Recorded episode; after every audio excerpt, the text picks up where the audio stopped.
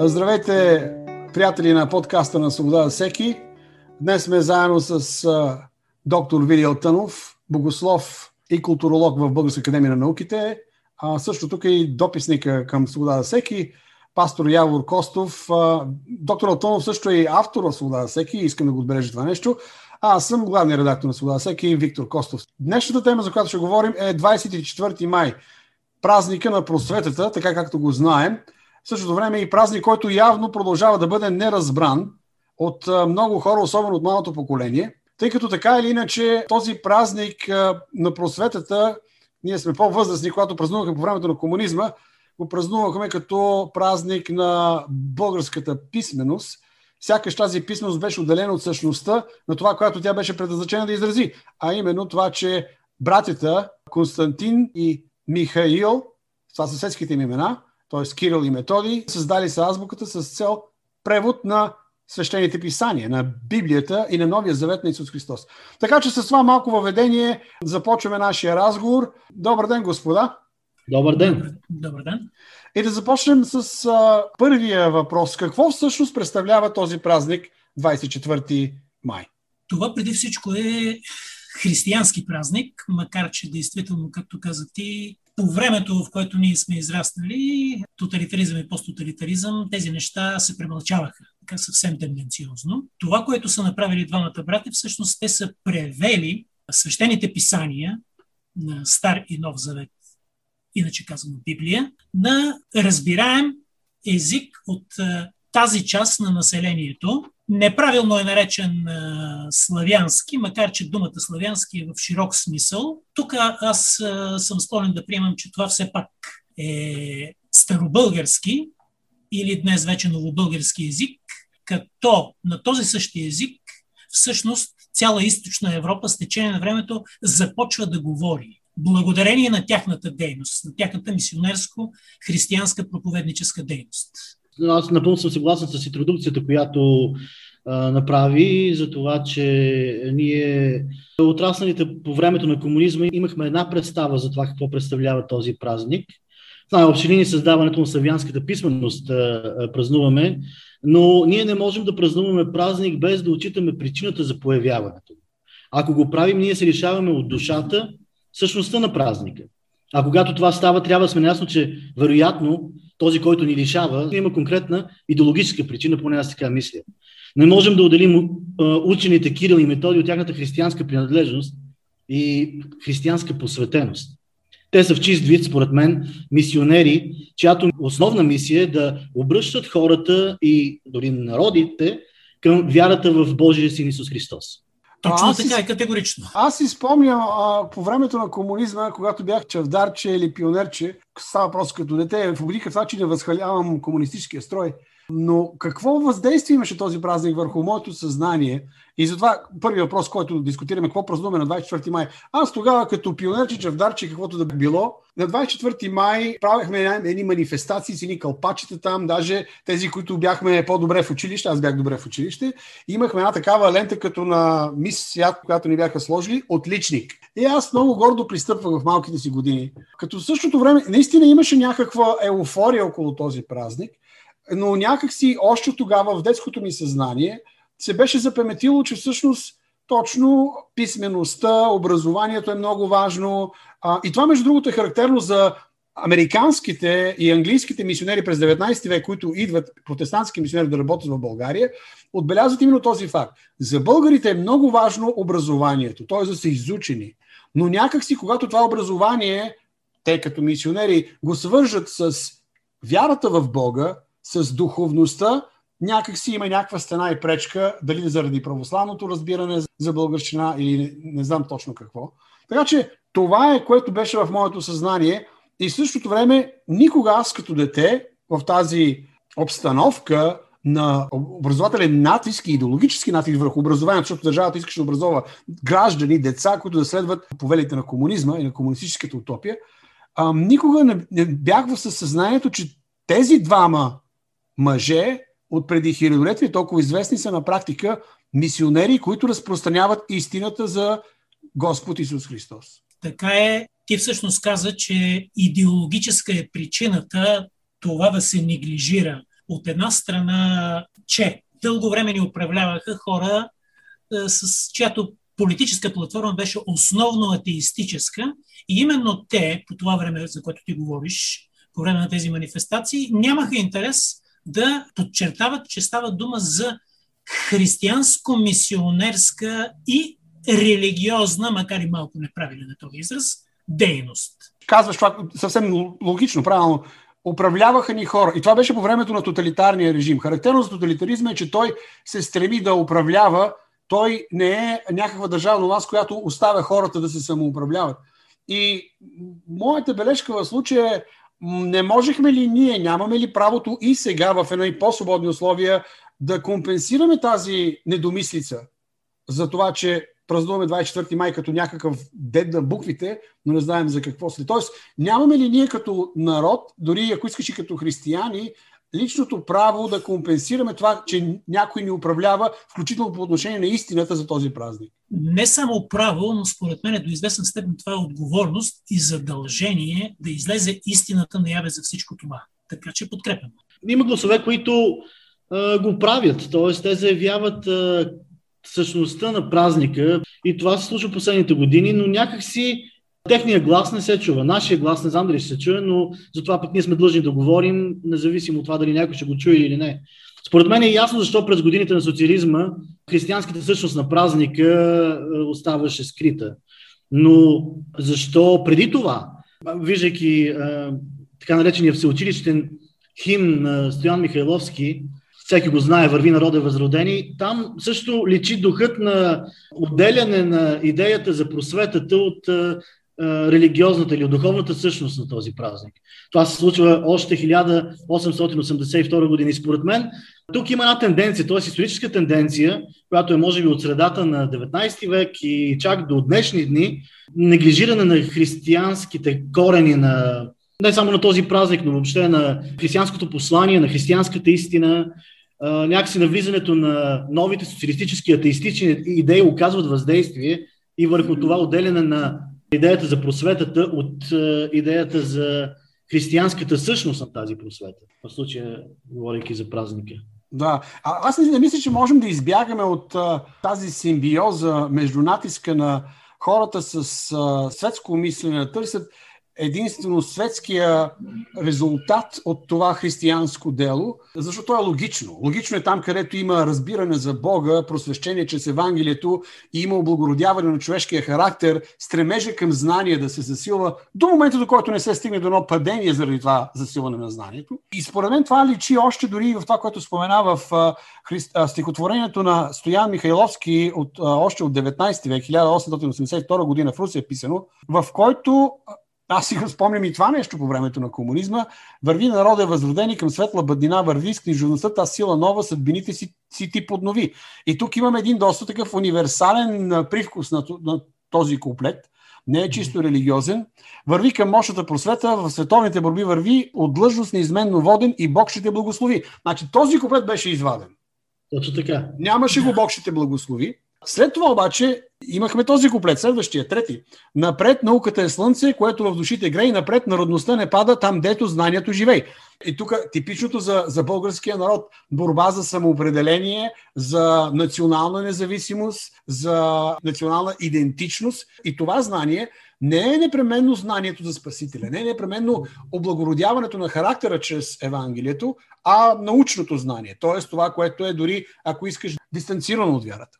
И дори противопоставено, едва ли не. Ти го спомена, той и Явор го спомена, че има една тенденция към светско знание. А всъщност, не знам дали сте се замислили какво означава светско знание. То всъщност означава лишено от е, божествения или християнско-църковен елемент, е, лишаване и дистанциране от това, което са били така категорични тенденции и те се засилват след тоталитарното управление. Да, това засилване е напълно логично, защото тоталитарното управление в същността си, то беше тоталитарно, а, неговия характер беше антихристиянски, антирелигиозен, антихристски. Също тоталитарното управление, неговата идеологическа сърцевина беше да се отхвърли вярата в Господ Исус Христос. Нещо, което, за съжаление, някакси след еуфорията на възстановяването на религиозно християнските движения и църкви след падането на комунизма, ние виждаме, че с влиза някаква нова форма на левичарство от Европейския съюз, с който сме политически обвързани.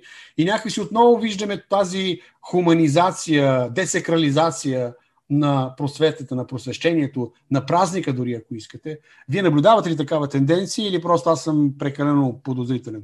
Точно така е, само че в конкретния случай това е малко извадено от контекста, защото хуманността сама по себе си, тя е християнска по принцип. Във времето на тоталитаризма се появява два вида хуманност. Едната е светско-атеистична, а другата е християнско-верска, религиозна. Така че ти в конкретния случай е, спомена за тази левичарска тенденция към отделянето на църква и християнство от е, знание и от е, истина, възход, прогрес и прочие, които са чисто християнски по происход и по същност понятия. Да, аз съм съгласен, че има такава тенденция напълно. Макар и по друга форма, тоталитарният начин на мислене се завръща с мощни темпове и той наистина оказва въздействие върху начина по който хората и обществото възприемат е, духовността и християнската вяра, по принцип. Много интересно, че когато коментира буквите и кирилицата, глаголицата. Един средновековен автор, известен в българската литература за тези, които са си прочели букварчета и учебниците в училище. Това е Чернолизец Храбър. И нека да направо да цитирам от неговото произведение. Той казва, проче, преди славяните нямаха книги, но бидейки езичници, четяха и гадаеха с черти и резки. И веднага си представяме мрачната картина на това време, когато само с черти и резки чертаеш някакви неща и те са преди всичко, за да се покланяш на някакви хороскопи и демонични сили. Продължавам с Чедоризис Храбър. Когато се кръстиха, бяха принудени да пишат славянската реч с римски и с гръцки букви, без устроение. Но как може да се пише добре с гръцки букви Бог или живот, и тук вече са конкретните изписвания, или дело, или църкви, в самото а, изписване вече виждаме проблемите за това, че всъщност тези гръцки букви не са в състояние да посочат правилното произношение, респективно и значение на славянската дума. И а, продължава той, след това човеколюбецът Бог, който урежда всичко и който не оставя човешкия род без разум, но всички привежда към разум и спасение, смилителят на човешкия род изпрати му свети Константин философа, наречен Кирил, праведен и истинолюбив мъж. И той им състави 38 букви. Едни по образец на гръцките букви, а други пък според славянската реч. И фактически тук в това произведение на Чернолизис Храбър ние виждаме съчетанието между етнически характеристики на, на славянството, Божието провидение, което вижда тези характеристики и нуждата от спасение чрез писанието, чрез Евангелието и писмената реч, и необходимостта тази реч, естествено, не може да бъде доставена с черти и резки, както сякаш са езичници, но и римските и гръцки букви някакси не отговарят, не могат да достигнат до сърцата и съзнанието на, на славяните с Евангелието. Тук има един друг елемент, който а, той се вижда повече в глаголицата, че всъщност буквите там са изградени често пъти възоснова на кръст, който е категорично християнска символика. Това е едното. Другото е, има лек народностен, може би днес някой би го нарекал националистичен елемент, в който има противопоставяне на опита за чуждо влияние гръцко, византийско, каквото е било, и римско-латинско, изграждайки собствен тип азбука на базата на собствените фонеми, на собствените букви и звукове малко по-надолу, ако, ако прочетеш някои от думите, а, които ги има в тия текстове, точно това ясно се вижда, че така наречената кирилица, те са свързани двете с да, кирилица и глаголица, най-малкото са, най-малкото са с едни и същи брой букви, а, са изградени именно точно по този начин, визирайки а, собствени лични човешки имена. Тоест, че кирилицата, че тази азбука е изградена възоснова на говорните особености на този наш език. Да, и е много интересно, че в а, това мисионерско дело, а, може би да спомене малко за това, но в мисионерско дело на Кирил и Методий, а, още веднъж казвам, това са техните монашески, по-скоро така църковни възприяти имена. Те имат други светски имена, Михаил и Константин Философ, защото Константин, той е по-малкият брат. Константин имал афинитет към философията. Това, което е характерно, че те малко и много своята мисионерска дейност политическите игри, политическите заигравания, те мисионерстват във времето, когато Западната Източната църква имат своите домогвания, тяхната мисия в Великоморабия е свързана с неприязан от страна на съответно на Римската църква за това, че едва ли не навлизат в тяхна територия, но в същността си това, което тази политическа обвързаност, сякаш малко или много те се съобразяват с нея, те са изпратени от византийския император като мисионери, но в същото време за тях християнската мисия като че ли остава доминираща и всичко останало е покорено на нея. Категорично всъщност това е било християнизиране или, ако кажем този израз, похристиянчване на целият този народ или по-скоро група народи, защото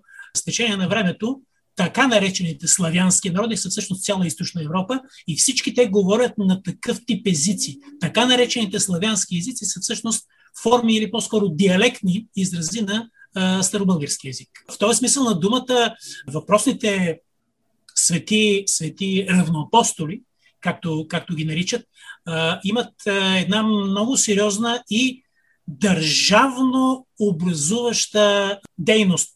Цяла източна Европа, някога, разбира се, България е била много по-голяма от това, което сме днес. По-голямата част от нея именно е приела всички тези букви, този тип език и днес те ги наричат славянски или църковният израз е църковно-славянски. Но всъщност някога те са били определено български и като култура, като културна характеристика и като християнска особеност. Тоест тук има едно много сериозно държавно мисионерско дело на двамата брати. В тази връзка можем да посочим факта, че 24 май за славянските народи наистина би трябвало да бъде определен като празник на Библията и на писаното Божие Слово. Тоест, не можем да отделим просветителската дейност от този наистина брилянтен труд, който двамата братия, както и техните ученици, полагат за това, за да бъде разпространено Божието Слово. Ако отидем в Битие първа глава, като християни или пък в Йоан първа глава, ще направим пряката връзка между Словото, това го казвам във връзка с това, че на 24 май се празнува празника на Словото, като идеята за Словото е отделена от този, който е създател на Словото, този, който е Словото, според Йоан 1 глава. В Йоан 1 глава от 1 до 3 стих четем в началото бе Словото и Словото беше у Бога и Словото бе Бог. И според мен от тук можем да извадим извода, че няма просвета вън от откровението за това какво представлява Словото и още, дори още по-конкретно, кой всъщност е Словото, защото в контекста на, на тези редове, които четем в Йоан 1 глава, виждаме, че Словото всъщност е личност и това е личността на Исус Христос.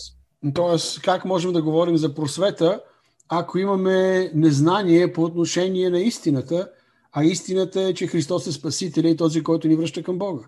Точно така. Можем да говорим за някаква форма на наука, на систематично подреждане на факти, на някакъв субективен подход към това систематично подреждане на, на факти и на идеи, да кажем, но в крайна сметка не можем да говорим за истинска просвета, защото просветата в самата дума се съдържа, това е на теб ти просветва, когато си просветен. А няма друга истинска светлина, виждайки и вярвайки в происхода на света, такъв какъвто Библията и Божието Слово ни го описва, освен светлината, която идва от Бога.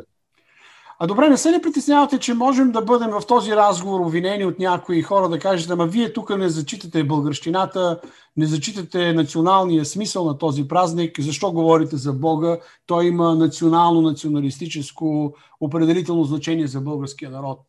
Имате ли такива притеснения? Аз лично нямам такива притеснения, защото пак ако се сетим за тоталитаризма, за който няколко пъти споменаваме, до голяма степен съзнанието на българския народ, на българите, беше промито именно от а, тенденциозни светски и дори антихристиянски изрази. Аз малко по-горе го казах, че религията в този смисъл на думата, църквата и християнството, те са неотделима част от културата. Онова, което се направи опит да промени, това е именно премълчаването, че хуманизмът не е самостоятелен като мисловно-философско течение, той е на две части. Единият е атеистичен хуманизъм, а другият е християнски хуманизъм. И всъщност това, което са направили светите братя, наблегнали се именно на християнската част на, на хуманизма.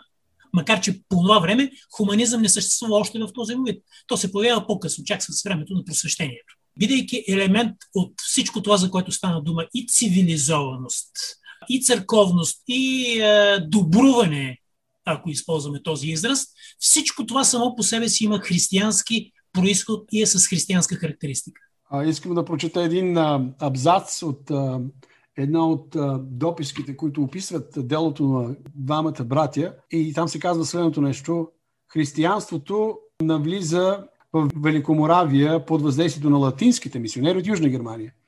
Богослуженията се развършват на латински язик, което пречи на разрастването на влиянието на религията, а и препятства самото просвещение на населението. Когато праща братята, императорът казва на Кирил, Знам, че си слаб и болен, но освен теб няма кого да пратя, за да изпълня това, за което ме молят. Вие сте солунци, а всички солунци говорят славянски. Двамата брати са родени в Солун, майка българка и виж държавник е техния баща. Продължавам с цитата. Кирил му отговаря на императора. Слаб съм и болен, но се радвам да ходя пеша и бос, готов да умра за християнската вяра. И още пита Кирил, имат ли славяните азбука? Да учиш без азбука и книги е като да пишеш учението си върху вода. Така Кирил започва работа по създаването на писменост, за основа на която служи гръцкия алфавит, което всъщност означава азбука, така е преведено на славянски. Гръцки и латински, ако трябва да бъдем точни. Точно така. Да. Но това е съответно после трансформациите и в глаголицата и се налага тази кирилица, която аз сметам, че е българска азбука, се налага с течение на времето, както вече казах, християнска посъщност. В много от е, буквите е заложен, е включен именно кръст, което подсказва и християнската характеристика на цялото това дело. Този цитат, който прочете, той е изключително ценен, защото той разкрива истинската мотивация на Константин Кирил Философ. Тази мотивация е именно желанието му да изяви християнската вяра, да изяви Христос. Според мен, ние не можем да лишаваме празника от неговата същност. Така лишаваме празника от, от душата му. В тази връзка ние можем да имаме някаква обвивка, да празнуваме нещо, но ако иземем душата от празника, то тогава ние със сигурност ще бъдем ощетени. В тази връзка нашата християнска позиция не мисля, че е антинационална, напротив, тя е точно обратното, във връзка с въпроса, който зададе. Да. Точно обратното. Именно защото ние имаме правилно, любящо отношение към българската нация, ние бихме искали да помогнем, дори с този подкаст, да помогнем на, на хората, на слушателите, да върнат отново душата в празник и тогава ще разберат в крайна сметка какво всъщност празнуват. И надявам се, душата им да бъде просветена и да бъдат наистина просветени чрез а, вярата в Исус Христос. Изключително важно е това, което ти казваш, защото обвивката, празника, изпразнена от съдържание, на практика тя не е това, което трябва да бъде. Тоест, да не знаеш какво празнуваш и да мислиш, че празнуваш нещо друго, а не това, което всъщност е, е трагично, ако мога да го кажа. Това всъщност, което казвате и двамата, отговаря на последния ми въпрос и то е как вие празнувате този празник, какво е важно за вас, какво е ценно, на практика Яворе ти ми отговори, а може би и Вили до някъде също. А, няма сега манифестации, или поне ние не участваме в манифестации, или пък може би да си зададем въпроса, нужно ли да имаме някаква по-публична изява на, на това разбиране за истинската същност на 24 май. Аз искам да кажа, че в, вече за трета поредна година, доколкото знам, в Бургас под егидата на протестантската църква се провежда публично четене на Божието Слово и дори вярващите протестанти всяка година канят общественици от Бургас, които да четат Библията, така че това е една добра инициатива, която трябва да бъде отчетена. Може би не е достатъчно, но е добро начало.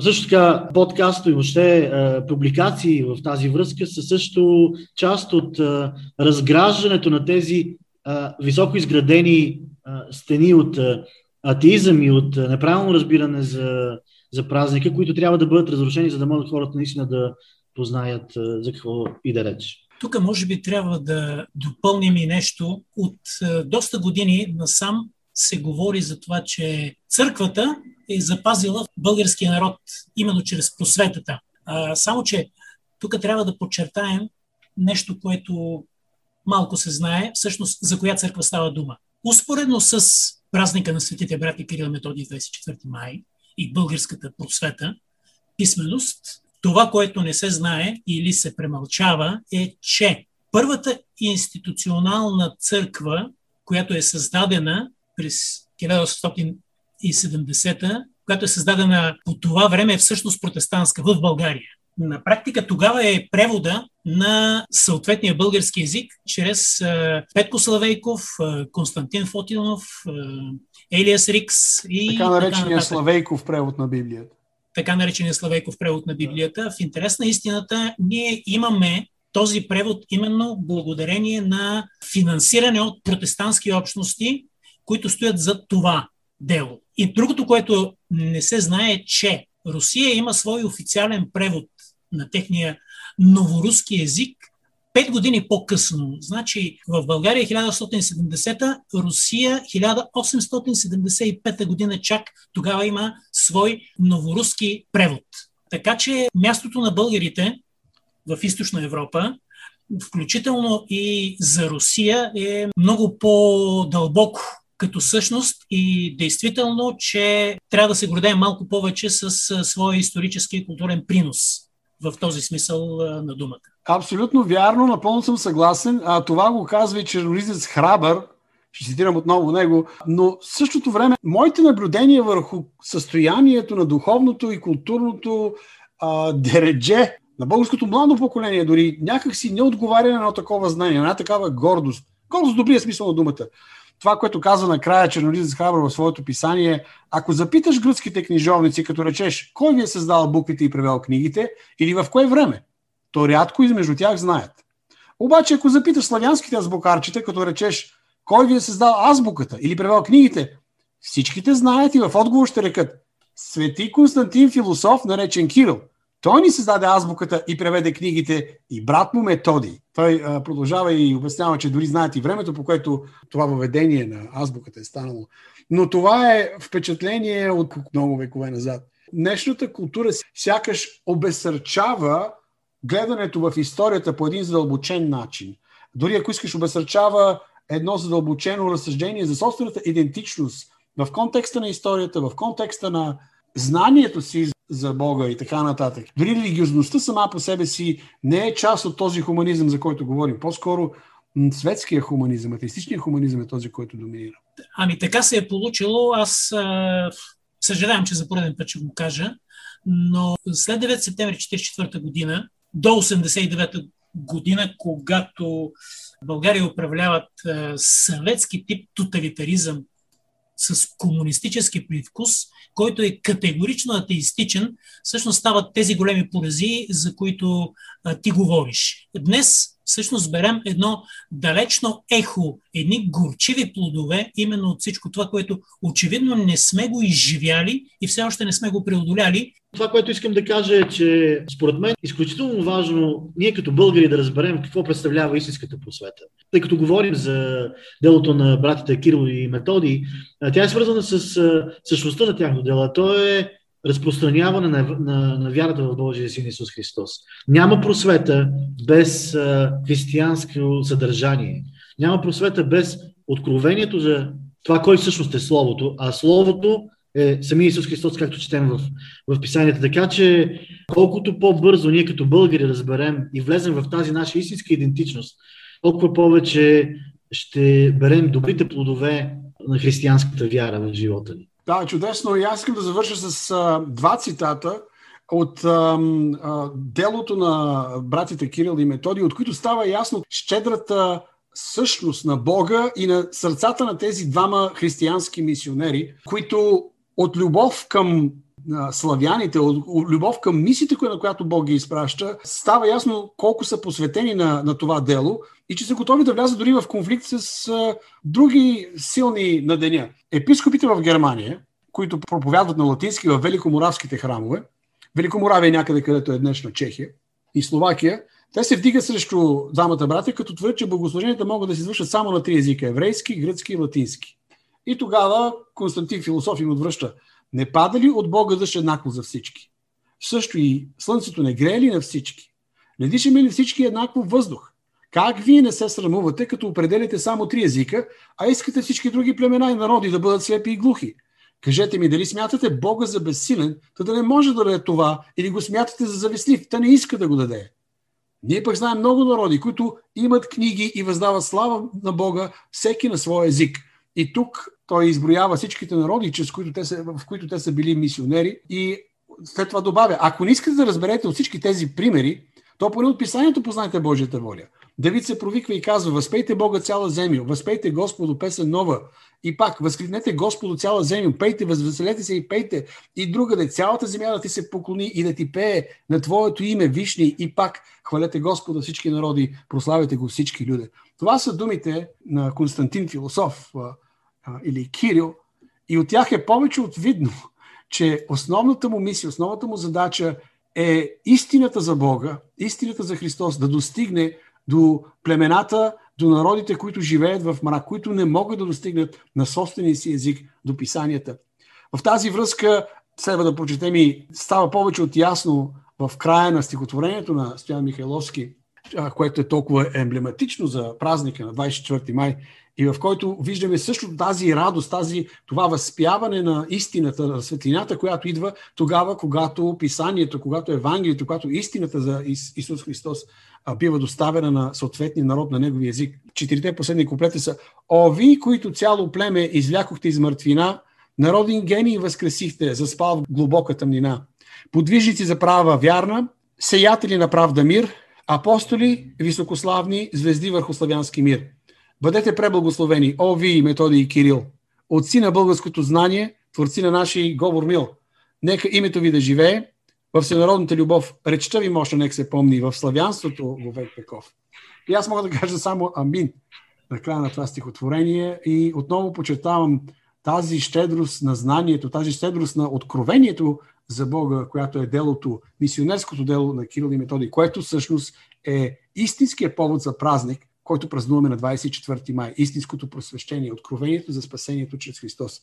Благодаря на Явор, благодаря на Вили, благодаря за вашето участие.